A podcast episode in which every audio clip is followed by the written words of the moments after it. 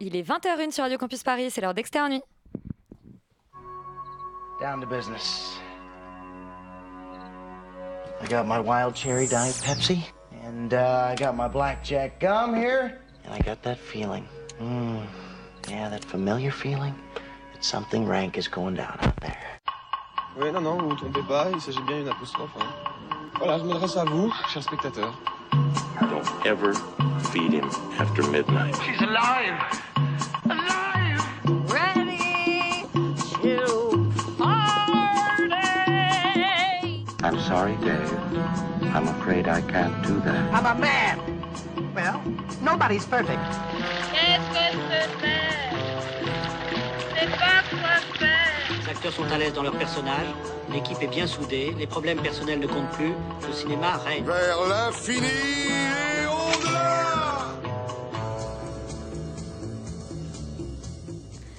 Ce soir, Externe Nuit est en duplex. La moitié de l'équipe monte les marches du Festival de Cannes quand l'autre trépigne d'impatience dans son traditionnel bocal parisien. Et pendant que les premiers enchaînent les projections sur la croisette, les seconds suivent le cours de la vie. C'est le titre du nou- nouveau film de Frédéric Chau- Chauffeur que nous recevons ce soir. Dans ce programme hétéroclite, nous parlerons aussi série Les Gouttes de Dieu, adaptation du manga éponyme, et State of Union réalisé par Stephen Pierce. Externe Nuit, c'est parti. Breaking news. Et ce soir, en l'absence de Yuri, c'est toi, Alban, qui nous donne le 14 le pardon, le box-office de la semaine. Je vais y arriver ce soir. Effectivement, alors en première position de ce superbe box-office, nous avons sans surprise Les Gardiens de la Galaxie 3, qui a fait 706 000 entrées pour un cumul à 2 millions euh, 29 000 entrées. Deuxième position, Super Mario Bros, le film dont on vous a parlé également ici, qui fait 230 000 entrées pour un cumul à 6 650 000. Et euh, en dernière position, euh, sur la troisième place du podium, on a un newcomer, l'exorciste du Vatican, dont on vous a parlé la semaine dernière également, qui fait 156 000 entrées, euh, ce qui est quand même plutôt pas mal euh, pour, pour ce Pour film ce que dont c'est. on... Voilà. Bah, sur ces trois films, il y en a un seul dont on vous a dit à peu près du bien, c'était Les Gardiens de la Galaxie la semaine dernière. Et Félix, en l'absence de Laurent, c'est toi qui nous fais le 14h de Paris, les films qui sortent aujourd'hui. Et oui, sans surprise, enfin peut-être je ne sais pas, puisqu'on est à Paris, pas beaucoup de surprises, mais bon quand même. Euh, c'est Jeanne Dubarry qui bat Fast and Furious et qui fait Waouh euh, 2456 entrées pour, une, pour euh, 34 copies, donc une moyenne de 72, qui est vraiment très très solide. Comme quoi visiblement Johnny Depp euh, émoustille encore les, euh, le troisième âge euh, bourgeois parisien. Euh, et donc du coup en deuxième place, Fast and Furious 10, du coup, partie 1 sur 3 de ce que j'ai compris. Bon courage, qui fait 1208 entrées pour 19 copies, soit une moyenne de 64, ce qui est très solide évidemment. Et en troisième position, c'est L'homme debout qui fait 198 entrées, vous voyez la différence, pour 10 copies, Euh, oui c'est ça, et donc une moyenne de 20, ce qui est vraiment pas terrible. Donc un tout petit 14 heures, si ce n'est les deux, gros, euh, gros- deux grosses sorties de cette semaine. Et pas, pas de perdant de la semaine en l'absence de pas Laurent. trop, euh, j'ai pas, eu- pas eu vraiment de... de- J'avais pas envie de vanner un film, parce que sinon c'était des ressorties, des trucs comme ça, et voilà, je voulais pas non plus me moquer de tout ça. Donc, Donc euh, ce soir, on va surtout vous parler euh, d'un film, c'est Le cours de la vie de Frédéric euh, Chauffeur qui est en plateau avec nous. Euh, merci beaucoup d'être là. On va écouter euh, un extrait de la bande-annonce du film avant de commencer cet entretien. Pourquoi tu m'as invité? Parce que je pense qu'il était temps de, de rendre hommage à ton talent. Et il t'a fallu 30 ans pour te rendre compte de ça? T'as vraiment pas changé. Je crois que la première qualité euh, d'un scénariste, c'est pas tant l'imagination que euh, le sens de l'observation des autres et de soi-même. Et toi, t'as des enfants? Donc merci euh, Frédéric Chauffeur de venir nous parler euh, du cours de la vie que vous avez réalisé. Euh, on a une petite tradition euh, chez Externe Nuit, c'est qu'on demande à notre invité de pitcher euh, le film. Donc qu'est-ce que ça raconte le cours de la vie? Alors d'abord, c'est une histoire d'amour entre Agnès Jaoui et Jonathan Zakaï. Jonathan Zakaï, ceux qui ont vu euh, Le Bureau des légendes se souviennent de lui. Il est un des, des acteurs récurrents dans le film, dans la série, pardon. Tout à fait. Et, et donc, il se retrouve 30 ans après s'être quitté, à l'initiative de Jonathan Zakaï, qui, est directeur dans une école de cinéma et qui appelle Agnès Jaoui, qui est scénariste, pour faire une masterclass. Mais en fait, c'est un prétexte, puisque la réalité, c'est qu'il veut savoir pourquoi elle l'a quitté. Et très vite, on va se rendre compte que tout ce qu'elle dit sur le scénario a un lien direct avec leur histoire à eux. Et donc, il y a une passerelle permanente entre le cinéma et la vie. Et ça, on n'est pas surpris de le découvrir euh, chez Extérieur Nuit. Roman, est-ce que tu as une première question? Oui, bah, ce serait euh, une question assez simple, mais c'est que le film a été scénarisé par euh, Alain Lérac sur une idée euh, que vous avez eue et on vous avez ensuite euh, réalisé le film. Est-ce que vous pouvez nous parler un peu du coup de la genèse de cette idée, d'où est-ce que c'est venu? Et ensuite peut-être euh, de votre choix en fait de vous diriger vers, euh, vers ce scénariste en particulier, mais surtout vers un scénariste puisque euh, j'ai l'impression que la collaboration entre un réalisateur et un scénariste peut être euh, de plus en plus rare et pourquoi du coup euh, c'était important pour vous aussi de, de séparer ces deux rôles. euh, voilà. Il y a plein de questions dans une, mais voilà. Ben, disons que Alain Lérac avait écrit un texte qui s'appelle Atelier d'écriture, qui est paru sous forme de livre, donc qui est accessible aussi, on peut le lire. Et j'ai j'ai un coup de cœur pour ce texte parce qu'il raconte justement le lien entre le scénario et la vie. Et donc, par exemple, dans ce texte, il raconte comment, quand il était jeune, son frère est mort. Son frère, quand il avait 20 ans, est mort d'un cancer. Donc, évidemment, c'est une tragédie. Ouais. Et à quel point ça l'a marqué, et y compris dans l'écriture de, de ses films. Et donc, euh, ceux qui verront le cours de la vie verront que ce que je viens de raconter est aussi présent dans le film, la question du deuil. Et, et donc, je trouvais que j'ai eu donc l'idée, donc c'est pour ça que c'est c'est à mon initiative d'adapter ce texte. Et Alain Lérac m'a dit Tu es complètement fou. On ne peut pas faire un- adapter un texte qui est, qui est sur le scénario, sur, qui raconte comment on fait un scénario sous forme d'un long métrage de fiction. Et ma réponse a été Oui, on peut le faire si à côté on écrit une histoire d'amour et que c'est incarné par des personnages et que même on voit le rapport qu'ils ont entre la vie et le cinéma. Et donc c'est ce qu'il a accepté de faire. Et donc j'ai accompagné toute l'écriture du scénario, mais en n'y participant pas. Donc, euh, et, et donc je trouve que c'est important d'avoir des collaborations scénaristes, réalisateurs comme cela. Voilà. Et ça aussi d'ailleurs, c'est présent dans le film. On parle, euh, Agnès Jaoui euh, a eu une relation en tant que scénariste et aussi euh, avec donc euh, Jonathan Zakai qui, a- qui était le réalisateur. Il y a, on parle de cette collaboration qui est importante aussi. Donc, Mais c'est ça qui est par- ba- paradoxal dans le cinéma, c'est que mais, on n'apprend rien ni à vous ni aux éditeurs, mais c'est que c'est un, art collectif où chacun apporte, une- enfin chacun, le scénariste apporte une grande part de création, les acteurs apportent une grande part de création, la musique, souvent, là c'est Vladimir Kosma qui signe la ouais, qui musique, signe la musique. Euh, gardez le même film et changez la musique, vous n'aurez pas le même rapport au film. Donc il y a plein d'éléments, et puis évidemment l'image, le chef opérateur souvent a une très grande importance, la manière dont on filme, et donc c'est tous ces éléments mis ensemble qui vont faire que le film va plus ou moins bien marcher. Et c'est le rôle normalement du réalisateur d'être comme dans un, dans un orchestre symphonique, le chef d'orchestre qui réunit tout, toutes les parts de création. Et c'est formidable quand on trouve des complices de création qui ont tous vont dans le même sens pour euh, essayer de faire un film auquel on croit. J'entendais le box-office là au départ à l'ouverture de vos. Donc là, on n'est pas dans la même dans la même cour que les blockbusters américains, mais le distributeur jour de fête était très, est très heureux parce que on a une moyenne de, de 60 spectateurs par copie, ce qui est bien. Ce qui est bien, Et, et donc, euh, dans la deuxième semaine, on a 60 copies de plus, ce qui est rare quand on augmente le nombre de copies d'une semaine sur l'autre. Et donc, il y a un petit bouche à oreille qui commence à fonctionner. Et donc, le- le- mon espoir et l'espoir d'Alain Lérac et de tous ceux qui ont participé au film, c'est bah, c'est que les spectateurs soient curieux et qu'ils n'aillent pas voir uniquement Super Mario. Euh, et, On, on aimerait bien, on, on essaye de les encourager à ne pas voir que Super Mario voilà. toutes les semaines. Et donc, et ceux qui vont pas à Cannes, c'est un film idéal pour eux puisqu'il parle de cinéma. C'est aussi l'amour du cinéma. Donc, j'aimerais bien que tous les amoureux qui n'ont pas la chance d'être sur la croisette puissent aussi euh, être, euh, avoir la curiosité de voir ce film. Alban? Ouais, bah, c'est pour rebondir sur ce que vous venez de dire. Je trouve que ce qui est très agréable, ce qui est plaisant euh, quand on voit le film, c'est qu'on sent quand même une sorte de vraie communion entre les acteurs, entre euh, la manière dont ils ont été dirigés, la manière dont ils sont. euh, il y a une vraie communion, une sorte de plaisir à jouer ces rôles, une plaisir à être là. Est-ce que euh, le, le, le, le- le sujet du film, c'est-à-dire ce mélange entre le cinéma et la vie, est-ce que c'est des échanges que vous avez eu aussi avec les acteurs et les actrices? Est-ce qu'il y avait une vraie communion en termes de sujet aussi, vous en parliez sur le tournage, etc. Est-ce que c'était vraiment un projet commun, justement? Notamment le choix de, de, de Daniel Jaoui Jaoui. dans le rôle principal. Voilà, alors Agnès Jaoui, bien sûr, on la connaît comme actrice, elle est aussi scénariste et réalisatrice, donc on est très mal placé comme réalisateur ou comme réalisatrice, hein, c'est pareil, pour avoir son propre avis sur son film, mais euh, là, je pense qu'il y a quelque chose qui est objectif, c'est qu'Agnès Jaoui est crédible comme scénariste, et donc c'est... C'est euh, comme ça qu'on l'identifie. On, on la- on voit Agnès Jaoui, on voit une scénariste déjà reconnue, donc c'est il y a toujours ce jeu avec la fiction. Voilà. euh. Et donc j'ai toujours aimé dans mes films, effectivement, même si le cours de la vie est une fiction, qu'il y ait des parts de réel aussi. Et, et je trouve que c'est, c'est comme spectateur, j'aime bien quand on voit un acteur ou une actrice jouer et qu'on a l'impression quel est, quel est le rôle. Et, et donc ce personnage est très proche d'Agnès Jaoui. Ce n'est pas elle, puisque l'histoire d'amour qu'elle vit dans le film est une fiction. C'est pas c'est pas sa vraie histoire d'amour. Mais néanmoins, son personnage est très proche euh, d'elle. Et donc, euh, et donc, du coup, on a eu beaucoup de plaisir à travailler ensemble et tout le monde était dans. Ce que je dis pour Agnès Jaoui était vrai aussi pour Jonathan Zakai, par exemple, qui était un ami d'enfance, puisque je suis belge et que on était ensemble en Belgique quand on était enfant. Ah. Et donc, on s'est retrouvés pour ce film. Donc, c'était souvent quand on a un ami d'enfance qu'on retrouve, il y a une complicité qui reste. Et donc on, a, on était tous très dans le plaisir du tournage. fait. ça sent en tout cas l'image. Ouais.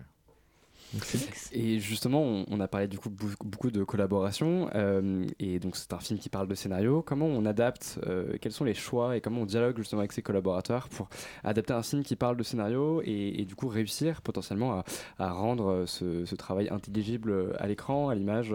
voilà, quelles, ont été les pistes de réflexion, peut-être les difficultés aussi rencontrées. Mais c'est d'abord de suivre les personnages pour que vraiment on puisse s'identifier, ou en tout cas être intéressé par leur histoire. Et il y a, une intrigue, donc on essaie de. Si, l'objectif est atteint, en tout cas, le spectateur devrait avoir envie de savoir ce qui s'est passé entre les deux personnages principaux. Mais il y a aussi des intrigues secondaires, mais très importantes pour moi, avec les étudiants. Parce que les étudiants sont aussi joués par des acteurs, et eux aussi, il y a un lien entre leur vie et ce que va raconter Agnès Jaoui. Mais le plus important pour moi, enfin, je dirais pas que c'est le plus important, mais c'est aussi important, c'est que ça parle aussi bien aux personnes qui aiment le cinéma et qui ont envie de comprendre comment on écrit un scénario. Et là, c'est vrai qu'il y a plein de, de réflexions à ce sujet, mais qu'aussi quelqu'un qui veut pas du tout être scénariste, qui n'est pas forcément cinéphile et qui, en tout cas pas dans le milieu du cinéma, puisse être intéressé par ce, par ce qui se raconte entre les personnages. Et dans les différentes rencontres que j'ai fait avec le public, en avant-première et puis maintenant, une fois que le film est sorti, mon plus grand bonheur, c'est quand il y a des personnes qui viennent me voir et qui sont pas dans le métier et qui néanmoins ont été intéressés par euh, ce qui se passe. Et c'est la première fois euh, que je vis ça. Euh, Il y a des personnes qui viennent me voir après les séances et qui me disent Agnès Jaoui, c'est moi. Comme s'ils se reconnaissaient complètement en, en elle. Ou l'histoire d'amour que vous racontez, c'est la mienne. Et donc il y a surtout l'axe émotionnel. C'était ça, pour répondre à votre question, le plus important pour nous, c'était essayer de faire passer de l'émotion et de l'émotion de différents registres. On a parlé du deuil tout à l'heure, donc évidemment ça c'est une émotion triste, mais il y a aussi, je l'espère, des parties de comédie dans le film. Et donc c'est, à la fois la tristesse et la joie qui soient réunies dans un même récit. Comme la vie. Roman bah, on parle du coup beaucoup de ce, rapport entre la fiction et la réalité, et la réalité que le film interroge euh, en permanence, puisque, comme vous le dites, avec ses étudiants aussi, en fait, ils se révèlent des choses, euh, enfin, ils apprennent des choses d'eux-mêmes et ils se parlent à travers en fait le, scénario. Tout est un peu déguisé par la fiction. Euh, et je me demandais comment vous avez travaillé. Donc ça, on a parlé euh, au niveau scénario, euh, comment vous avez travaillé ce rapport-là, mais à la mise en scène, comment est-ce que vous, avez réfléchi cette frontière entre réalité-fiction Je pense notamment euh, à des au plan 4 tiers, puisque vous utilisez quand euh, il y a la masterclass euh, euh, donc d'Agnès Jaoui qui est faite, où on, passe à, des plans qui sont en fait tournés par les caméras de l'école. Enfin, c'est ce qu'on comprend en tout cas. Euh, Est-ce que vous pouvez nous parler un peu de ce parti pris et de, ce rapport-là, ce choix-là? Oui, alors, le, grand enjeu pour moi, c'était de surtout pas être professoral. C'est paradoxal de dire ça, puisque Agnès Jaoui, dans le film, joue le rôle d'une scénariste qui va faire une masterclass. Et je voulais surtout pas que ce soit un cours pédant, entre guillemets, où on, du style, on va vous raconter ce qu'est le cinéma. Euh, c'était ce qu'il fallait pour moi avant tout éviter. Et donc, j'espère qu'on l'évite par le scénario, déjà par ce qui est écrit, grâce au jeu d'Agnès Jaoui, qui je trouve une véritable performance d'actrice dans, dans le film, et aussi par la mise en scène. Et la mise en scène, c'était de trouver, je pense qu'on parle souvent de, de rythme pour la musique ou pour le son, mais je pense qu'il y a aussi un rythme qui peut venir par l'image, et notamment euh, par le choix de format. Dès qu'on est dans la masterclass, on est dans une image carrée, et dès qu'on sort et qu'on est dans l'émotion, par exemple dans des échanges de regards entre Agnès Jaoui et Jonathan Zakaï, Jonathan Zakaï qui écoute ce qu'elle dit dans la salle de cours, on passe à un format scope. Et l'idée, c'est que Qui est donc beaucoup plus large. beaucoup plus large. Et donc l'idée, c'est que euh, grâce à ce choix de mise en scène, eh bien, on comprenne qu'il y a un registre émotionnel aussi et que c'est pas uniquement un cours. Et donc justement qu'il y a cette passerelle entre la vie et le cinéma. Et j'ai pour ça eu la chance de travailler avec un, un- un chef opérateur qui est qui est notamment euh, qui a signé notamment l'image de plusieurs épisodes encore une fois des Bureaux des légendes et euh, aussi d'Adel Keshish par exemple donc qui est une sorte de, virtuose de la caméra à l'épaule puisqu'il y a aussi beaucoup de plans séquences après dans, le reste du film quand on sort de la salle de cours euh, parce qu'évidemment il y a plein de choses qui se passent en dehors de la salle de cours aussi. Euh, pour rebondir sur ce que vous venez de dire, vous, vous vouliez justement que le film ne ressemble pas, en tout cas les performances d'Agnès Jaoui ne ressemblent pas à un, cours, à quelque chose de très professoral. Est-ce que justement, à l'inverse d'avoir des films qui vous ont inspiré, il y a surtout des films où vous avez dit je veux pas rentrer là-dedans? Je pense notamment parce qu'il y a une séquence qui me fait penser dans votre film, et le film s'y prête aussi, à un film pour le coup qui est très comme ça et euh, qui s'appelle Notre musique de, Jean-Luc Godard où on le voit euh, déblatérer des théories sur le cinéma pendant, pendant une demi-heure voire une heure. Est-ce que c'est justement à ça que vous vouliez que votre film ne ressemble pas? Non, j'ai pas. j'ai- pas. Godard en repoussoir, exactement. Moi, je voudrais, je, je voudrais plutôt être dans, comme le disait le critique Jean Douché, dans l'art d'aimer. Donc, je préfère m'inspirer de, de personnes euh, ou de films euh, parce qu'il y a certains films de Godard que j'aime beaucoup Oui, aussi par moi ailleurs. aussi. Euh, mais mais euh, non, par exemple, euh, il y a des choix de mise en scène qui sont aussi, dits, aussi, aussi dus, il faut l'avouer, à des questions de production. Par exemple, je souhaitais avoir des extraits de films, et ça coûte cher d'avoir des extraits de films, il faut payer Oui, les droits. oui. Et donc j'ai eu l'idée, et Vladimir Kosma m'a suivi, et ça l'a beaucoup amusé, que chaque fois que, les, que Agnès Jaoui passe un extrait, on ne voit pas l'extrait, mais on reste sur les étudiants dans la salle, comme si on restait sur les spectateurs, et on entend, et c'est par la musique que le cinéma est, est référé, puisque chaque musique renvoie à un genre cinématographique différent, le film d'aventure, la comédie romantique, le film à suspense. Et donc euh, voilà le genre de... euh, Ça, nous a amusé aussi de faire ça, donc on espère que les spectateurs y prendront plaisir aussi. Mais par exemple, Vladimir Kosma m'a fait l'amitié de me dire que c'est la première fois qu'on lui demandait cela, et que pour lui, comme compositeur, c'était un, pari, un challenge, et, donc du coup, il a apprécié euh, d'y participer. Et donc, euh, vous, disiez que ce film-là, qu'il n'y avait pas de film repoussoir, mais des films peut-être pour le coup de référence? Alors je sais pas, euh, je sais pas à quel film ça ressemble honnêtement. C'est un peu un ovni aussi euh, parce que je ne vois pas trop de films qui ressemblent à, à cela. Donc tout dépend si on renvoie à des films par exemple qui parlent du cinéma. Et j'ai plein de films que j'adore, mais qui ne se ressemblent pas forme- formellement à- au cours de la vie. Euh, j'a- J'aime autant Ça tourne à Manhattan par exemple qui raconte un tournage qui de Tom DiCio euh, qui part en cacahuète que que Le Voyage de Sullivan de Preston Sturges ou bien sûr les classiques comme La Nuit américaine. Il y a plein de films sur le cinéma qui ont été des succès. Parce qu'il y a un a priori aussi, on a, trouvé, on a eu beaucoup de difficultés à trouver du financement sur ce film, parce qu'il y a un a priori de la part des chaînes de télévision Ouais. qui est de dire que les films sur le cinéma, ça n'intéresse pas. Parce que c'est réservé uniquement aux professionnels. cinéphiles, enfin, Voilà. non, aux, aux professionnels, ouais. Et, et donc, et en plus, faire un film qui part d'un cours sur le cinéma, oh là là, quelle horreur, Mm. euh, à fuir. Et ben, j'ai eu la chance d'avoir des producteurs et un distributeur qui ont cru au projet, qui ont permis qu'il se fasse, mais on l'a fait du coup avec des petits moyens. Et paradoxalement, tous ceux qui étaient sur le film avaient envie d'en être. Et là, euh, bon, encore une fois, on n'est pas premier au box-office, c'est sûr, mais par rapport au coût du film, euh, du coup, on, a, on peut d'ores et déjà dire maintenant que le pari est réussi, parce qu'il y a déjà suffisamment de spectateurs par rapport à ce que... Ce que et donc ça, c'est formidable aussi. J'ai envie de faire l'éloge, au-delà de mon propre film, de David contre Goliath. C'est bien aussi parfois que des petits films, entre guillemets, en termes de production, puissent intéresser un public. Et je pense que c'est très important pour la diversité des, Ouais, des, qu'il y ait des des films. alternatives au blockbuster. Voilà. Absolument. Et puis d'autres manières de, raconter des histoires. Et puis, et puis j'espère d'être ému parce que ce qui, m'importe le plus, c'est que les spectateurs qui viennent voir le film, évidemment, soient heureux de l'avoir vu. Et parfois, il y a, il y a des choses qui se passent, en tout cas, avec les spectateurs que je rencontre. Alors moi, j'avais une question sur le choix du sur le casting. et Sur le, je trouve que ce qui est agréable aussi dans le film, c'est de voir Géraldine Nakache dans un rôle dans lequel on n'a pas forcément l'habitude de, le- de la voir. Et j'aurais aimé savoir comment ça s'est fait, comment elle a accepté ce rôle-là, et, et pourquoi justement ce rôle de, de Géraldine Nakache dans, dans, dans, dans ce rôle aussi euh, à fleur de peau qu'elle incarne dans ce film-là. Alors, on parlait tout à l'heure du, du travail d'équipe, et là, Mm. c'est vraiment grâce à la productrice qui euh, venait de produire un film avec Géraldine Nakache et qui savait que Géraldine Nakache rêvait de tourner avec Agnès Jaoui. Et donc, quand on a appris ça, on lui a fait lire le scénario, elle a adoré le scénario, et donc, avec le scénariste, on a convenu de développer un rôle. Il y avait déjà ce rôle existait déjà, mais on l'a développé. Et, et donc, euh, voilà comment euh, Géraldine Nakache est venue nous rejoindre euh, sur ce projet. Mais il y a aussi un acteur qui est moins euh, une référence cinéphilique et pourtant que j'aime beaucoup, c'est Stéphane Hénon qui joue le rôle du restaurateur. Euh, parce qu'en général, quand on est cinéphile, on ne va pas regarder Plus belle la vie, euh, puisque c'est un des acteurs récurrents de, la quotidienne Plus belle la vie. Et euh, quand j'étais tout petit, j'avais 10 ans, j'ai tourné dans un film de Bertrand Blier qui s'appelait Préparez vos mouchoirs. Et je suis resté en contact avec Bertrand Blier. Et il m'a dit quelque chose qui m'a profondément marqué. Il m'a dit que d'après lui, un bon acteur, ça se voyait quand il tournait dans une série, et surtout dans une série faite avec peu de jours de tournage. Comment, euh, dans une quotidienne, les acteurs qui arrivent à tirer leur épingle du jeu. Mhm. Et donc, je pense que Stéphane Hénon est vraiment un bon acteur. Il joue le rôle du restaurateur dans le film. Et, et je prends plaisir à réunir aussi des acteurs qui viennent de différents horizons et de différentes générations. Il y a les jeunes étudiants aussi. Il y a Géraldine Nakache, Jonathan Zakaï, Agnès Jaoui. Et c'est formidable de pouvoir réunir une troupe qui soit vraiment la spécificité réunie pour un film. Eh ben c'est super, j'ai une transition euh, toute trouvée. Euh, parce que justement, je voulais poser une question par rapport aux jeunes. Euh, c'est peut-être pas facile d'avoir un, un regard justement juste sur, euh, sur ces gens. Et D'ailleurs, le film questionne un petit peu euh, les, les thématiques peut-être qui peuvent... euh, toucher la jeunesse aujourd'hui. Est-ce que vous avez eu un travail de recherche, euh, d'interview potentiellement pour essayer de capter euh, au plus proche justement ce, qu'est, euh, ce, qu'est- ce que sont les jeunes, euh, ou en tout cas ce qui, ce qui les démange peut-être en ce moment? Mais, mais c'est-à-dire que j'ai une double casquette, puisque je suis, je suis pas seulement cinéaste, je suis également enseignant. Et donc, je, Mm. je- je suis en contact avec des étudiants.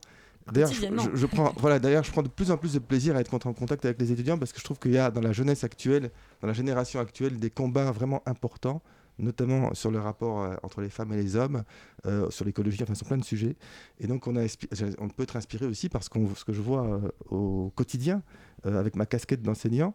Et ce qui est très troublant, c'est que quand Agnès Jaoui a donné son accord pour le film, il se trouve que le hasard fait qu'elle avait une masterclass qu'elle donnait à Lyon, dans une école de cinéma, et on- elle a demandé que la masterclass soit filmée pour voir comment ça se passait et voir quelle serait la différence entre le scénario et, et- et Et la, réalité. Voilà. Mmh. Et les interventions des étudiants, et c'était pas du tout calculé, c'était étaient les mêmes ou, sans- ou recou- recoupaient en partie euh, celles qui étaient déjà dans le scénario. Et donc, euh, donc je trouve que c'est très important de, de donner la parole. Alors, je dirais deux choses là-dessus. Je pense que chaque génération a ses, propres combats et que c'est très bien qu'il en soit ainsi. Mais qu'en même temps, il y a quelque chose, je l'espère, qui, dépasse les générations et que, par exemple, les relations d'amour entre deux personnes, eh ben, c'est quelque chose qui restera, je l'espère, toujours là. Et donc, les questions que se posent les étudiants dans leurs relations entrent en écho avec l'histoire d'amour que vivent euh, Agnès Jaoui et Jonathan Zakai, même s'ils n'ont pas du tout le même âge, il y a pourtant des parallèles qui peuvent exister entre les deux. Mais c'est ce que vous dites un petit peu sans spoiler à la fin du film, finalement, euh, avec euh, le personnage qui est interprété par Antoine Doigt, je crois. Oui. Guillaume Doigt, Guillaume Doigt, pardon. oui. C'est un petit peu cette transmission que vous essayez aussi de montrer à travers le film, de, de- que les histoires d'amour, finalement, concernent toutes les générations et peuvent justement, par l'expérience, se transmettre et, et on peut se retrouver dans chaque génération, dans chaque histoire d'amour. C'est en tout cas mon rêve de spectateur, mon rêve Mm. de cinéaste. Moi, j'ai pris un grand plaisir à travailler avec des jeunes comédiens. Et je pense que, au-delà de ce film, dans notre société, je trouve que c'est formidable s'il peut y avoir des passerelles qui existent entre générations. Et, et par exemple, le combat que mène Agnès Jaoui, auquel j'adhère, qui est très important, c'est que les femmes de plus de 50 ans aient des rôles importants dans les films, parce que Tout les femmes de plus de 50 ans existent. Et donc, puisqu'elles existent, c'est normal qu'elles soient, que les films soient aussi le reflet de la société. Et il n'y a pas assez de rôles importants pour les femmes de plus de 50 ans, mais c'est pas incompatible à- avec avoir dans le même film des acteurs plus jeunes et que ça circule en- entre les deux. Romain, tu as une dernière question? Oui, euh, bah, en fait, c'est que assez tôt dans le film, le personnage d'Agnès Jaoui dit aux étudiants qu'avoir une bonne histoire, euh, un bon scénario, ça ne suffit pas pour faire un bon film et que euh, il faut aussi se poser la question de pourquoi il le film sera utile à un autre spectateur. Donc, j'avais envie de vous retourner la, la question. euh, pourquoi, euh, comment vous répondriez à cette question, euh, vous euh? Mais je répondrai pas sur mon film parce que ce serait bien présomptueux, mais je peux vous répondre comme spectateur quand je vais voir le film d'autres cinéastes. Moi, ce qui est important pour moi, c'est est-ce qu'il reste quelque chose après avoir vu le film? C'est-à-dire, est-ce qu'on a une musique, une image, une émotion, le souvenir d'une scène? Si c'est le cas, pour moi, ça valait le coup d'aller voir le film. Il y a plein de films que je vois, malheureusement, surtout des blockbusters américains, ou qui Ils sont ressemblent tous. c'est Ça fait partie du travail, je vais donner le box-office. Qui sont très bien conçus en termes de maîtrise technique du scénario, en termes de jeu d'acteur, en termes de mise en scène, tout va bien, mais on, et on peut passer un bon moment de divertissement et après, aussitôt vu, aussitôt oublié. Euh, Il y a aussi certains blockbusters et certains grands films américains qui sont divertissants et dont il nous reste des images. hein. Il faut pas Bien tous les films, tous les films hollywoodiens ne sont pas inintéressants.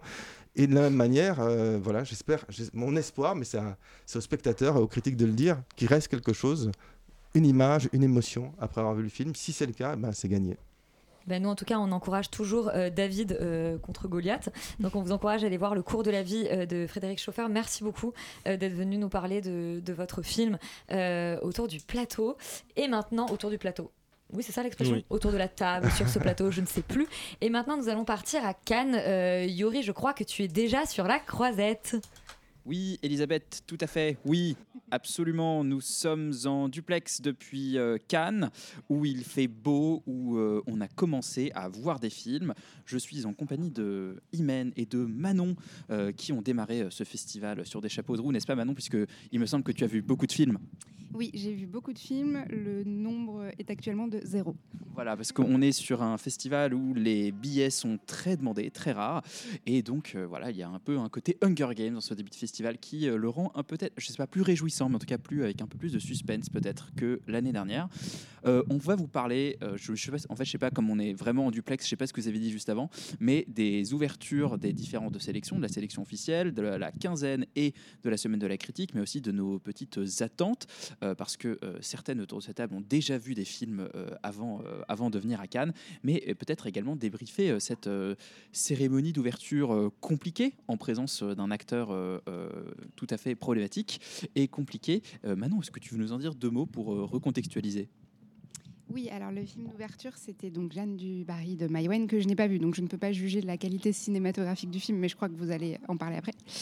Euh, mais ouais, juste les images de, bah, déjà l'arrivée de Johnny Depp euh, en véritable star euh, avec des, selfies et des autographes de la barre de nombreuses femmes, c'était un peu hallucinant de, voir ça. Moi, je m'attendais vraiment à un espèce de happening, un truc et tout. Maïwen elle-même, je crois, s'attendait à ce qu'il y ait un peu des, des mouvements, des trucs, mais rien du tout. Et puis il a eu une, longue standing ovation euh, avant ou après le film, je sais plus. Euh, ce qui est ce qui est quand même euh, ouais un peu ça, questionne beaucoup quoi parce que hum, voilà les, gens disent rapidement mais il est innocent. Johnny Depp n'est pas du tout innocent.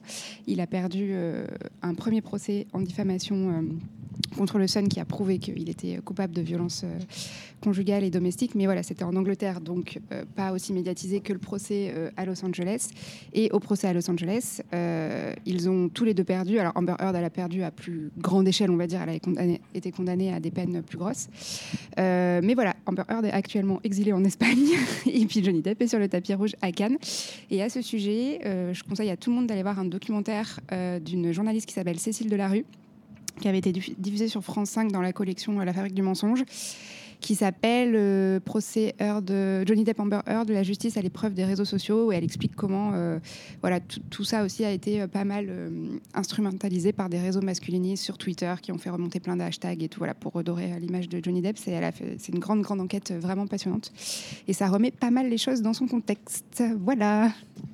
Merci Manon, donc bonne ambiance pour ce, pour ce début de festival. Alors effectivement, Imen et moi avons pu découvrir le film de Maïwen tant décrié. Euh, pour le pitch, c'est donc une sorte de biopic, euh, on va en parler parce que c'est un peu compliqué, de Jeanne Dubarry, euh, la favorite du roi Louis XV, donc campée par Johnny Depp dans le film. Maïwen jouant elle-même le rôle de Jeanne Dubarry et ça va raconter en fait l'histoire d'amour entre celle qui était une simple courtisane, femme du peuple comme il est dit dans le film, et qui va, selon les mots de Maïwen, monter l'ascenseur social et euh, se retrouver à la cour du roi. Imen, quelle est ta première réaction sur euh, ce film? Alors, euh, je pense qu'il y a eu différentes réactions. Il y a eu euh, déjà, moi, la curiosité. J'avais pas. Bon, il y a toute l'histoire que Manon a, relatée qui fait que j'y allais quand même un peu à reculons, mais c'est vrai que Maïwen, moi, c'est une réalisatrice qui me parle et ses précédents films ont été euh, globalement tous importants quand même pour moi, autant intimement que dans un goût plus personnel de cinéma. Donc, voilà, il y avait quand même une curiosité qui émanait de me dire, elle s'empare d'un film d'époque, c'est quand même du gros, gros, gros budget, c'est énormément de figuration, c'est gros, en fait, enfin, ce projet est énorme et c'est une catastrophe, en tout cas de mon point de vue. C'est que euh, je trouve ça gênant, mais gênant comme un enfant de 12 ans dirait Ah, c'est gênant quand ses parents s'embrassent. En fait, c'est vraiment ce type de gêne, c'est de se dire euh, pourquoi est-ce qu'elle se donne ce rôle-là Euh, Yuri pourra peut-être plus le préciser, mais en fait, c'est censé quand même être une, une jeune femme. Et ce que le problème, c'est qu'elle n'a pas du tout fait évoluer son scénario en justifiant le fait que ce soit elle qui campe ce rôle, donc une femme d'une quarantaine d'années. Euh, ce qui fait que euh, bah, n'est pas joué et que donc on a euh, bah, finalement pendant une heure et demie, deux heures, je sais même pas combien de temps dure ce film, c'était beaucoup trop long, en tout cas en ressenti, euh, qui juste pouf, glousse ou pleure. Et c'est juste ça. Donc ça fait que c'est extrêmement laborieux à regarder et qu'en fait je ne comprends pas pourquoi est-ce qu'elle a eu envie de s'emparer de ce sujet. Je ne comprends pas ce qu'elle me dit aujourd'hui. C'est vrai que tout son cinéma parle d'elle et en fait c'est ça qui est étonnant, c'est que là j'ai réalisé que c'était pas une bonne actrice. Euh, Lorsqu'elle se joue un peu elle-même, en fait il y a quelque chose qui est assez juste, il y a quelque chose qui est assez viscéral. Autant là il n'y a aucune viscéralité. Je vois pas du tout l'intérêt de ce projet. Euh, c'est un film qui pue le fric en fait et on sent que juste tout le monde a un melon énorme là-dedans et qui se sont dit on va faire un chef-d'œuvre en fait ça ne marche pas à aucun niveau. La seule chose que je sauverais, euh, bon, je laissais euh, Yuri parler plus précisément de Zamor, qui est un peu euh, le point culminant de ce film et qui fait que c'est irregardable en fait. Euh, je, lui je lui laisse la charge de ça.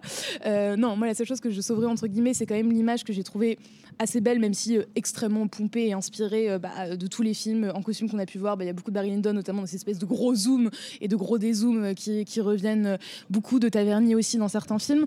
Mais aussi, en fait, je sais pas pourquoi, alors ça, je peux pas l'expliquer vraiment techniquement, mais on sent que tout a été un peu fait à l'arrache. C'est qu'il y a énormément de caméras différentes. À la fois, il y a de l'argentique, à la fois, il y a du numérique, à la fois, il y a des moments, on dirait que c'est filmé avec un Huawei. Et en fait, ils se mettent tout ça et on dirait que le montage a été fait la veille pour le lendemain. Il y a notamment un plan où, du coup, on nous explique que Jeanne Dubarry s'est un peu attiré euh, les foudres de la cour. Et là, on a un plan de coupe avec des éclairs sur Versailles et la foudre. Et tu te dis, mais on dirait qu'ils ont fait ça en nuit blanche et qu'ils paniquaient, qu'ils disaient, attendez, qu'est-ce qu'on met là maintenant? Euh, Il y a des plans de coupe de 15 secondes. Enfin, c'est un peu absurde. Et les acteurs sont mauvais. Moi, je sauverais juste euh, Benjamin Laverne, en fait. Et euh, bah, c'est ce qu'on me disait.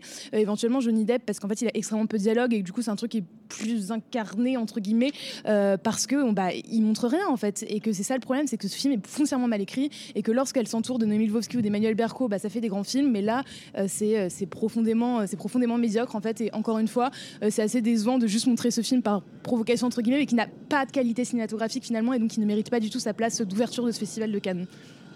Je suis totalement d'accord sur l'aspect provocateur en fait de cette euh, sélection. Alors là, on a les bruits environnants. C'est Cannes finalement. C'est aussi ça. C'est aussi des chariots que l'on pousse sur un tapis rouge, sur une terrasse. Euh, non, en fait, je suis assez d'accord sur l'aspect provocateur euh, gratuit qui moi, le, en fait, m'a le plus fondamentalement irrité en regardant le film.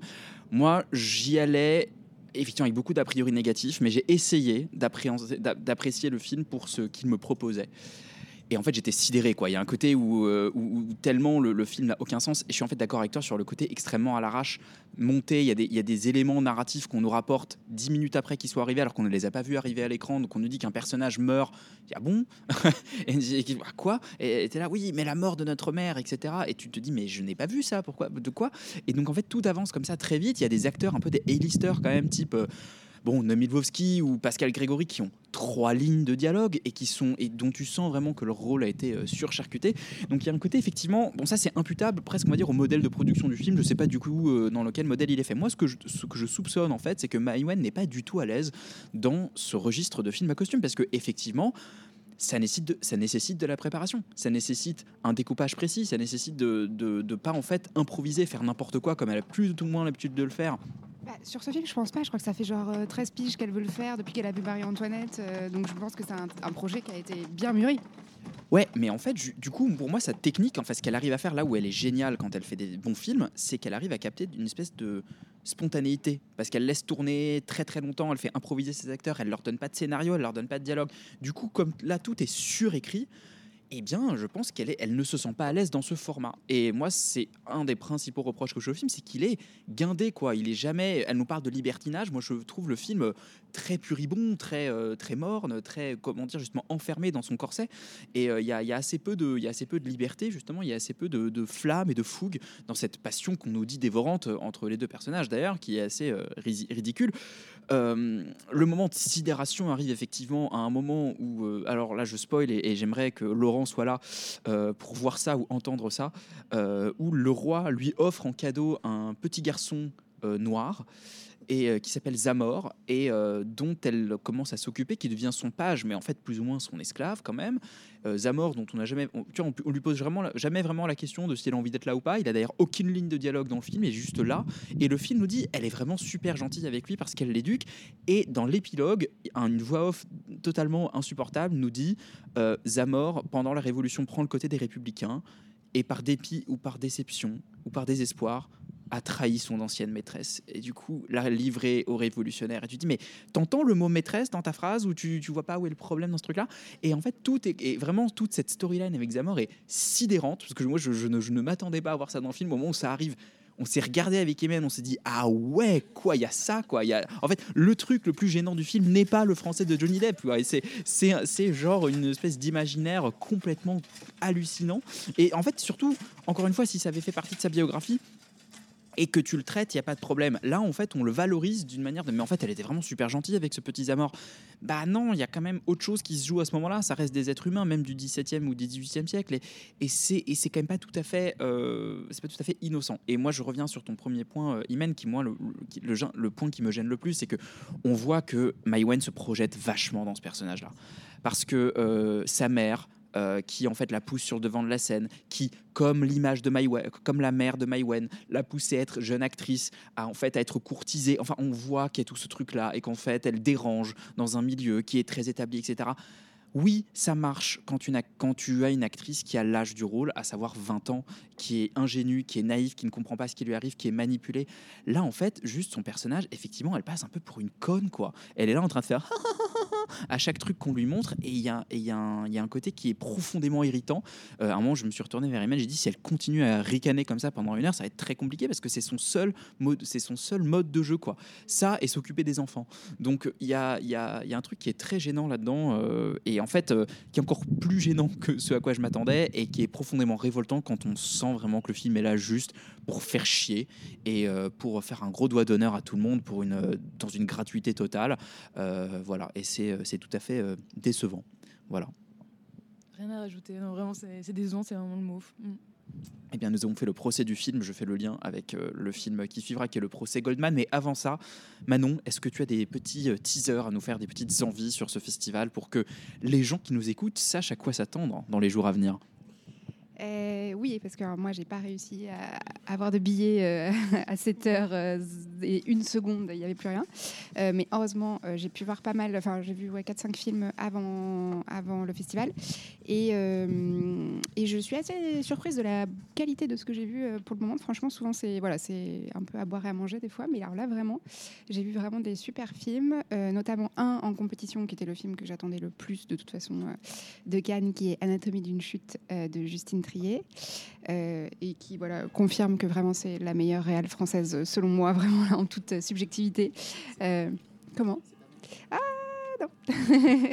non, parce que vraiment, jamais de faux pas. Justine Trier, elle est, pas, elle est vraiment parfaite dans bah, l'écriture de ses personnages féminins. C'est vraiment toujours les meilleurs. Et là, vraiment, elle passe complètement à autre chose. C'est plus du tout. C'est, hum, enfin, si elle garde un peu quand même l'essence de son cinéma sur des personnages féminins, leur psychologie qui sont pris comme ça dans des espèces de labyrinthes et tourments. Mais euh, voilà, c'est une plus grande échelle. C'est un film de procès aussi, euh, mais vraiment un excellent film de procès. Euh, elle l'a écrit avec Arthur Harari, qui est son compagnon, euh, et, notamment le réalisateur d'Onoda. Enfin bref, c'est deux gros gros talents du cinéma français, donc vraiment ensemble, ça fait vraiment des grandes choses. Donc ça, c'est pour la compète officielle. Sandra Hüller joue dedans, qui jouait déjà dans Sibyl, et franchement, si elle n'a pas le prix d'interprétation féminine, je rends mon badge. elle est incroyable. Et puis après, dans d'autres compétitions, à la semaine, j'ai vu un super film euh, qui s'appelle Sleep de Jason Yu, ouais, c'est ça. Euh, un film de genre euh, sur le somnambulisme qui est génial. Et un film français qui à Cannes première ou en séance de minuit, je ne sais plus, qui s'appelle Omar la fraise, premier film français. qui, qui sera diffusé le week-end prochain, ouais, avec Benoît Magimel et Reda Kateb en espèce de mafieux hyper. euh, Enfin, c'est l'histoire de leur amitié entre anciens mafieux euh, en Algérie et c'est vraiment. euh, c'est un super film, super drôle, super mise en scène. Donc voilà ce que je peux dire de ce que j'ai vu, mais j'espère pouvoir aller voir des films au jour le jour. Ça serait pas mal quand même de pas me tout, baser mon festival voilà, là, sur, ces, sur ces quatre films. mais ce sont quatre bons films. Et est-ce que quatre bons films ne valent pas 20 films? Mais on passe à un autre film de procès. Vraiment, c'est hyper bien pensé cette structure puisque c'est un. On a super bien travaillé vraiment en amont. C'est pas du tout. On n'est pas du tout en direct, en duplex. Vraiment, c'est vraiment super. Euh, on est. euh, on, en sort. On, l'a vu ce matin. Je vais le dire parce que on- il est 20 h actuellement. Euh, on l'a vu donc à 8h30 ce matin en séance officielle à la quinzaine des réalisateurs. C'est un film de Cédric Kahn et qui ont fait l'ouverture. Ça s'appelle Le procès Goldman et ça raconte tout simplement le procès de Pierre Goldman en 1976, accusé d'avoir commis un double homicide sur deux pharmaciennes. Euh, lui clame son innocence. Euh, alors il y a tout un aspect politique puisqu'il est euh, juif, polonais, communiste, qu'il a été en Amérique du Sud dans des histoires de guérilla avec Régis Debray. Enfin, vraiment un personnage trouble, intéressant. Et Cédric Kahn en fait le film puisqu'il filme tout bêtement le procès. C'est-à-dire que le film s'appelle Le procès Goldman. Vous allez voir le procès Goldman avec tout ce que ça comporte de théâtralité. C'est-à-dire que la, caméra ne va pas sortir euh, de la salle d'audience. On va juste rester à l'intérieur. Euh, donc, je vais commencer sur ce film. Moi, je l'ai trouvé euh, formidable. C'est un pur film de procès aussi. C'est un genre pour lequel j'ai un énorme faible.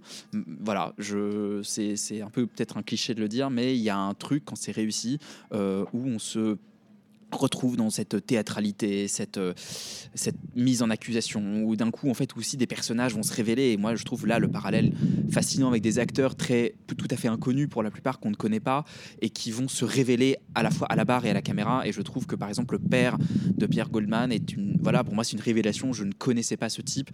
Et, d'un coup, en fait, il va jouer sa partition, mais comme si on voyait un témoin d'un coup qui nous, qui nous bouleversait. Et le film réussit un truc, et c'était assez présent dans la salle, de nous mettre dans le rôle de l'auditoire. C'est-à-dire que c'est un film qui est du coup très actif, presque participatif.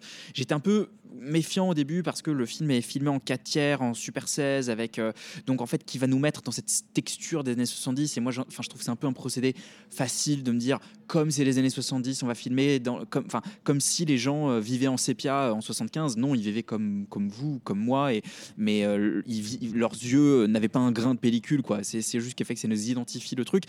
Mais on comprend parce que ce que va chercher Cannes, c'est l'immersion dans ce procès et c'est aussi l'immersion à travers le code esthétique de l'époque du documentaire. C'est-à-dire que moi, j'ai un peu l'impression qu'il essaye d'émuler ce qu'aurait pu faire un deux pardons en documentaire. Ce que, en fait, voilà, une sorte de, truc très sur le vif, en même temps très mis en scène, avec un cadrage toujours très bien pensé. Mais en tout cas, j'ai l'impression que l'aspect journalistique, documentaire, euh, va, en tout cas, euh, décide de son régime de mise en scène dans ce film. Et en fait, c'est passionnant de bout en bout. Ça dure presque deux heures. On est dedans, on ne sort jamais. C'est très claustrophobe.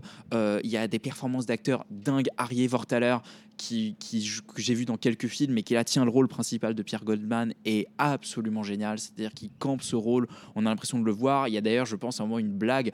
On fait passer une photo euh, dans le, au juré en disant Mais est-ce que vous pensez que c'est Pierre Goldman? Et les mecs disent Bah oui, c'est Pierre Goldman. Et en fait, je, je crois que c'est une photo d'Arié Vortaler. Et le jury, dit, euh, le jury pense identifier euh, Pierre Goldman et l'avocat, joué donc par Arthur Harari, dont tu parlais à l'instant, Manon, qui joue George Kejman, le vrai Kejman mort il y a peu, pardon, je fais une digression.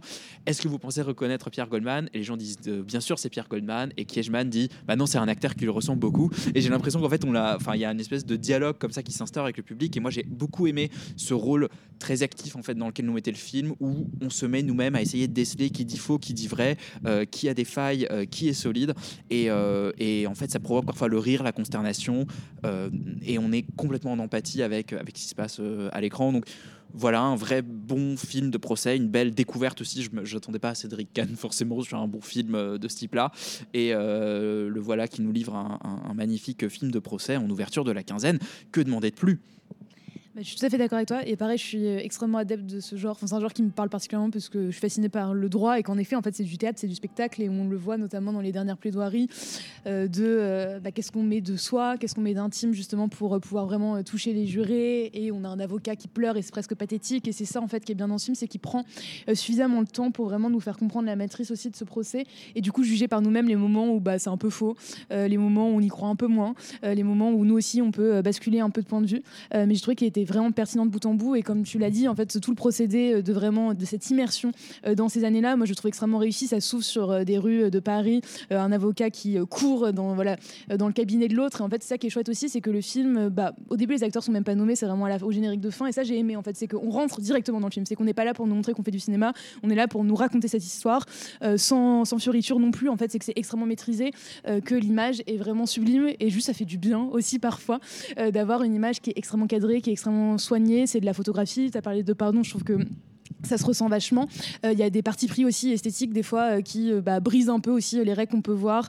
Mais en fait, je trouve que, que ça marche et que ça rajoute justement à ça et ça fait que cette claustrophobie quand même qui en émane notamment vers la fin bah, fait que c'est pas si pesant que ça et qu'au contraire elle est extrêmement justifiée et extrêmement pertinente. En effet, les prestations d'acteurs. Alors Arthur Harry, moi, bah, à part l'avoir vu du coup quelques fois dans des tries, je le connaissais pas du tout en tant qu'acteur en fait, extrêmement peu et j'ai trouvé excellentissime. Et c'est vrai que moi, celui qui m'a le plus marqué, c'est Stéphane Guérin-Tillier, alors inconnu au bataillon de mon côté, qui joue le juge, euh, qui est extraordinaire. c'est qu'il y a une profondeur en fait et sans rien dire, de juste dans le regard, on- en fait, on comprend tout. Et j'ai trouvé que c'était ouais euh, vraiment maîtrisé. Et surtout la question en fait que souligne ce film et que j'ai trouvé extrêmement juste et qui fait que ça va aussi au-delà du de, au-delà du film de procès, c'est quand même la question bah, du témoin, de ce qu'on voit, de ce qu'on veut voir, de ce qu'on projette, du souvenir. Et ça pose beaucoup ça en fait, c'est qu'on n'est pas là pour euh, non plus complètement taper sur les témoins, mais c'est quand même tout le sujet de là, de à quel point est-ce qu'on peut croire en son propre jugement croire en, sa propre perception des choses. Et ça fait que c'est extrêmement pertinent et limite haletant. Enfin, moi, il y avait un moment où euh, bah voilà, tu, tu te dis, mais quel va être le résultat Euh, dans, certaines plaidoiries, bah, ça prend un peu au ventre. Euh, bon, il y a quand même des gros plans sur des gens qui pleurent un peu à, Saint-Omer d'Alice Diop qui, euh, des fois, je trouve, sont un peu pathos, entre guillemets, ou rajoutés, ou en tout cas nous apposer une émotion qu'on est censé ressentir par rapport à la plaidoirie qui n'est pas forcément l'effet escompté euh, pour nous en, en 2000, 2023. Euh, mais en tout cas, je trouve que c'est un film extrêmement maîtrisé et je trouve ça très chouette bah, que ça ouvre la quinzaine. Et pareil, Cédric Kahn, c'est que. Enfin, ces films, pour moi, c'est des films euh, regardables, mais assez moyens, ou en tout cas assez peu euh, marquants, entre guillemets. Autant celui-là, je trouve que dans le genre du procès, euh, je pense qu'il aura une, une vraie place. il, est, il était extrêmement juste, donc je vous conseille vraiment de le voir. Moi, je- euh, petit bémol, euh, simplement pour pas pour tarir, enfin pour euh, pas non plus euh, faire que des éloges, c'est justement sur la fin du film. Et tu parlais de l'aspect un peu pathos et l'aspect du, du point de vue justement du film où on est dans un truc où effectivement, mon Pierre Goldman, c'est pas c'est pas un bisounours non plus et il a pris des, il a pris les armes pour braquer des gens. C'est pas non plus quelqu'un de très gentil, mais et en fait, la fin du film est très victorieuse, très glorieuse et on s'attarde absolument pas ou presque sur en fait bah, les, les, les vraies victimes qui sont. Il y a quand même des vrais morts dans cette histoire. Et ça, j'ai trouvé ça un peu, un peu bizarre parce que j'ai pas tout, à fait compris ce qu'il voulait, pourquoi en fait il s'attardait autant sur le pathos victorieux et alors qu'il était vraiment dans la nuance jusqu'à jusqu'alors, euh, n'arrivait pas à nous mettre en empathie avec en fait bah, la famille des victimes simplement qui n'avait pas de fin euh, à ce, à ce à ce calvaire en fait. Et ça c'est un, euh, ça c'est peut-être le seul petit bémol qu'on peut avoir par rapport au film, par rapport à son écriture et son point de vue moral sur cette histoire. L'autre sélection parallèle, c'est la semaine de la critique. Et alors, je fais un petit teaser parce qu'on va recevoir la réalisatrice demain. Euh, mais euh, Imen, tu as pu voir le film d'ouverture qui s'appelle Amagloria, qui est réalisé par Marie Amachoukeli euh, et qui et donc tu vas nous raconter l'histoire et tu as deux minutes pour cela. C'est très bien, ça va être extrêmement bref. Euh, du coup, c'est le premier film solo entre guillemets de Maria Machoukeli parce qu'elle avait eu la caméra d'or pour Party Girl euh, en co-réalisation avec Claire Berger et Samuel Tellis il y a quelques années maintenant. Euh, donc, comme tu l'as dit, ce film ouvre la critique. C'est un film qui est à la fois, euh, enfin, c'est un film de fiction donc, euh, mais où il y a aussi euh, du, dessin animé en fait à l'intérieur euh, puisque la réalisatrice euh, bah, a beaucoup collaboré au scénario avec, enfin, a fait de l'animation. Euh, donc, c'est l'histoire d'une petite fille qui s'appelle Cléo, euh, qui a 6 ans et qui euh, aime vraiment euh, sa nourrice qui s'appelle Gloria et qui vient du Cap Vert. Et en fait, il y a un moment où euh, elle va devoir retourner dans son pays d'origine. Euh, et donc, c'est un peu la, la brisure de cette petite fille euh, vis-à-vis de cette séparation.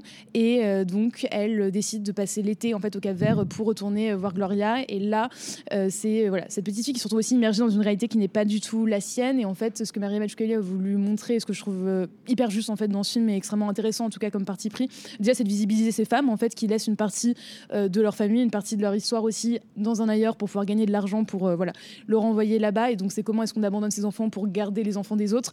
Et c'est aussi ce truc euh, complètement implicite et extrêmement tabou aussi, euh, bah, déjà de la domination euh, matérielle et surtout de comment dire on silence un peu les sentiments aussi qu'il peut y avoir inconditionnels entre les nourrices qui normalement sont censées avoir juste une posture de nourrice alors que là on voit qu'il y a de l'amour notamment dans ce scénario où en fait la mère est décédée donc on sent qu'elle a complètement pris le relais aussi à ce niveau-là en tout cas en termes de de figure maternelle. Le père est joué par Arnaud Robotini, ce qui est assez improbable.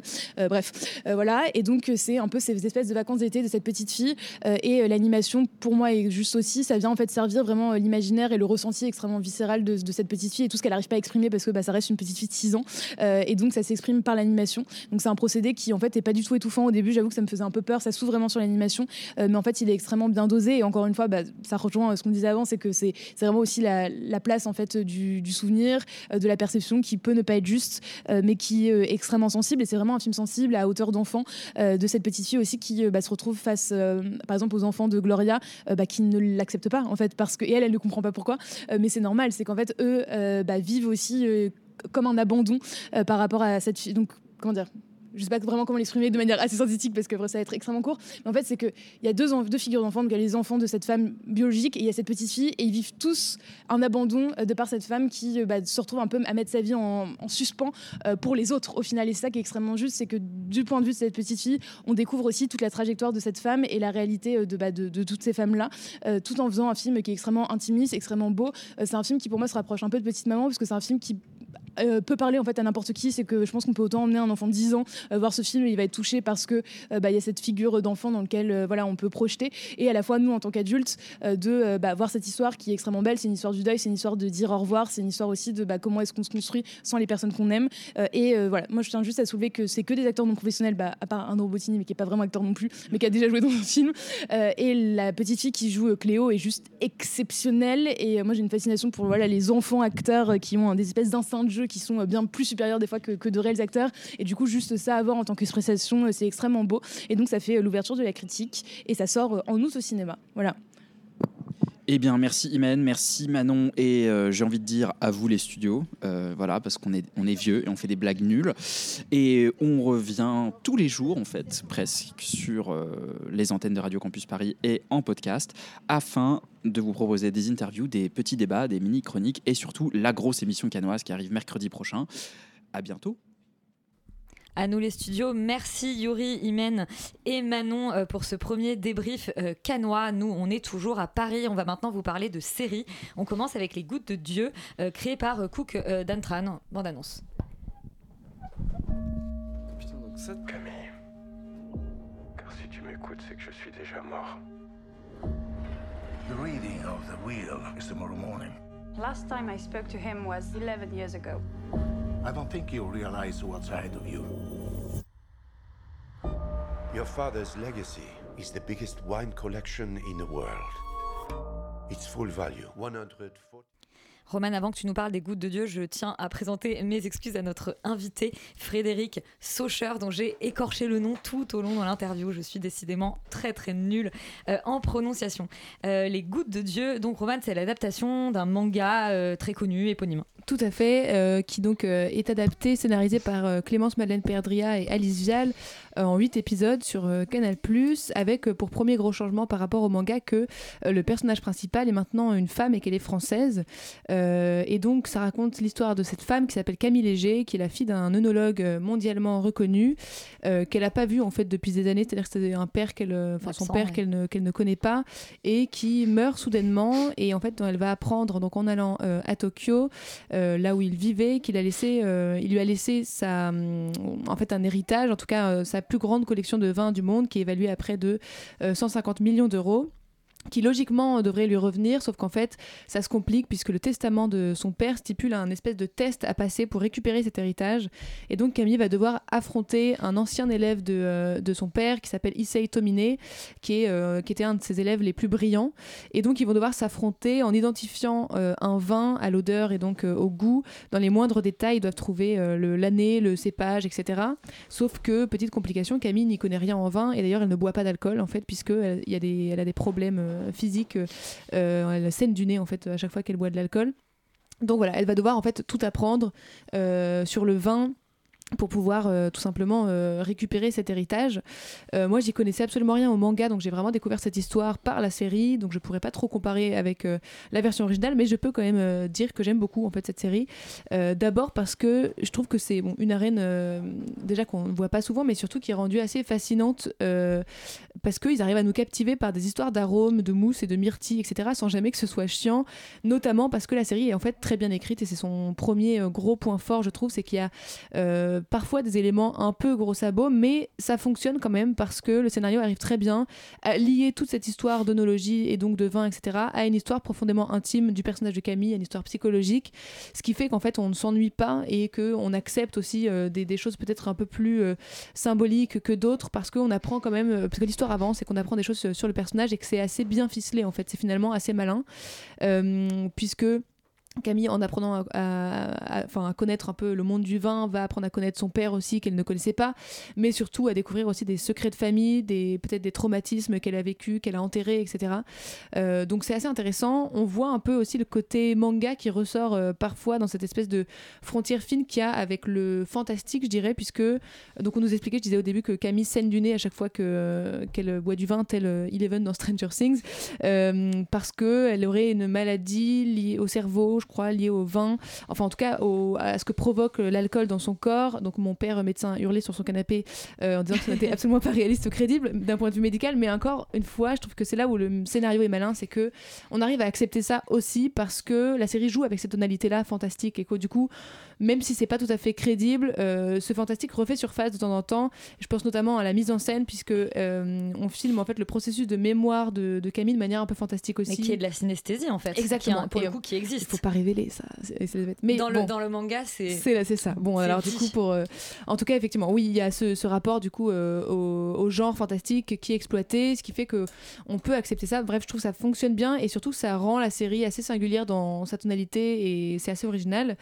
Et puis ensuite, il y a quand même cette épreuve de voilà de vin qui confronte donc deux personnages totalement opposés et surtout de culture. C'est là aussi où la série est intéressante et que c'est une grande force, c'est qu'elle développe deux personnages qui en fait se croisent quasiment jamais, qui sont euh, issus de cultures complètement différentes, qui n'ont pas du tout les mêmes euh, atouts, les mêmes personnalités, euh, mais qui se retrouvent à être adversaires et en fait tous leurs personnels, leurs problèmes personnels pardon et intimes vont quand même affecter directement, enfin avoir des conséquences sur ce, sur cette épreuve laissée par le père de Camille.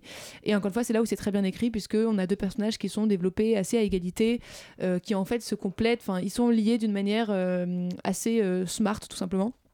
Et euh, j'ai quand même une réserve à, à émettre sur euh, cette série parce que euh, elle est, elle est pas parfaite, mais encore une fois, elle est intéressante. Parce que je pardonne plutôt euh, les moments euh, gros sabots et les défauts, etc. Mais il y a ma- malheureusement euh, une très mauvaise direction d'acteur, euh, surtout du côté français. Euh, ça vient vraiment vite polluer la série, en fait. C'est que. euh, C'est un il- réalisateur israélien, je sais pas de combien. Ah. Écoute, je ne savais pas, mais du coup, euh, c'est horriblement interprété. Euh, ça mais je crée en fait. une euh, question de langue en fait. oui, c'est possible, c'est possible. Euh, en tout cas, ça crée effectivement un effet bizarre parce qu'on a une quali- qualité de narration qui est digne d'une très bonne série et une interprétation qui est en fait complètement à côté ou en tout cas décalée par rapport à ce que j'ai l'impression que la série veut raconter. Et c'est drôle parce que c'est pas souvent, j'ai l'impression, un truc que je relève euh, particulièrement. J'ai l'impression d'être plutôt bon public par rapport à la prestation d'acteur. Mais là, encore une fois, je trouve que c'est- pas possible. Quoi. Il y a des scènes où. Alors, ça va de mieux en mieux pour ceux qui, regardent, euh, qui regarderont plusieurs épisodes. Mais c'est vrai qu'au début, c'est un peu douloureux. euh, et c'est dommage. Mais quand même, je dirais que c'est une bonne adaptation avec une arène qui est très fascinante, une intrigue qui est bien ficelée et assez maîtrisée, malgré du coup, voilà, cette prestation d'acteur qui laisse un peu à désirer. Et donc on a deux réalisateurs, on a effectivement l'israélien Oded Ruskin qui fait les premiers épisodes et ensuite ce sera Clémence Madeleine Perdria. Euh, et la série est disponible sur Apple +. La deuxième et dernière série dont on parle ce soir, c'est State of the Union, euh, une série réalisée par Stephen Frears. On écoute la bande-annonce.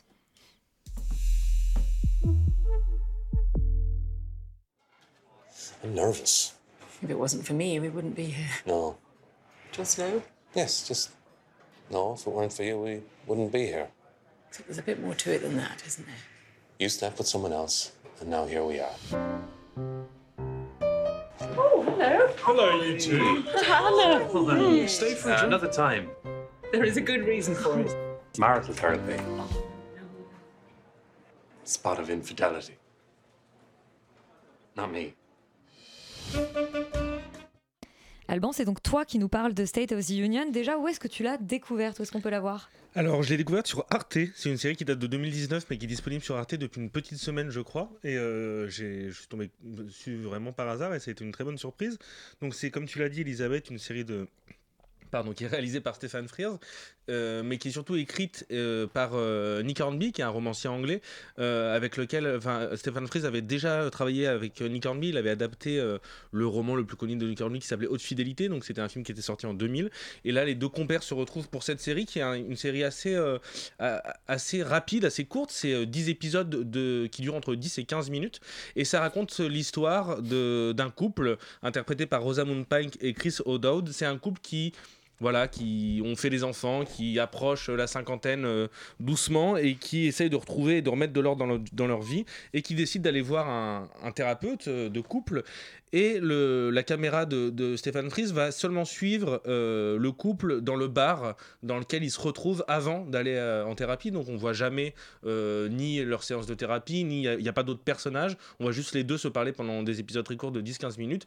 Et ça fonctionne très bien parce que les dialogues sont extrêmement bien écrits, c'est très euh, c'est très, très drôle aussi par moments. Donc je trouve que c'est une série qui a le mérite de, voilà, de proposer vraiment un format différent et euh, qui tire très bien son épingle du jeu alors que le, dispositif de la série euh, en elle-même est assez compliqué parce que on va suivre les mêmes personnages, parce qu'il n'y a, pas- a pas énormément de, de- de- d'enjeux autres que leur couple, même si forcément ça fait des parallèles euh, assez bien vus à chaque fois avec la, série date de 2019, donc avec le Brexit, etc. Il y a vraiment des, des parallèles qui sont très très bien faits entre la manière dont fonctionne leur couple et la manière dont fonctionne la Grande-Bretagne, en tout cas l'Angleterre, parce que ça se passe en Angleterre.